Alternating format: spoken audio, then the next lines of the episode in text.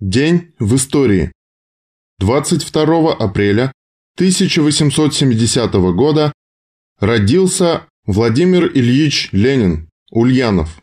Российский революционер, крупный теоретик марксизма, советский политический и государственный деятель, создатель Российской социал-демократической рабочей партии большевиков, главный организатор и руководитель Октябрьской социалистической революции 1917 года в России, создатель первого в мировой истории социалистического государства, марксист, публицист, основоположник марксизма-ленинизма и создатель Третьего коммунистического интернационала, вождь мирового пролетариата, работы которого актуальны и по сей день.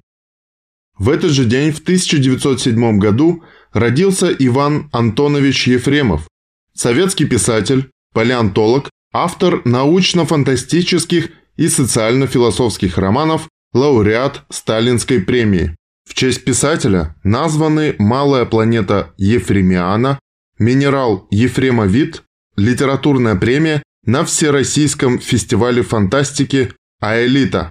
Иван Ефремов стал кандидатом наук до получения диплома о высшем образовании и без защиты диссертации.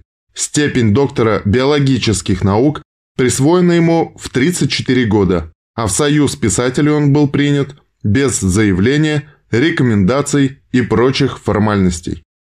22 апреля 1909 года родился Вадим Михайлович Кожевников, советский писатель и общественный деятель, герой социалистического труда, военный корреспондент «Правды» в годы Великой Отечественной войны, лауреат Государственной премии СССР.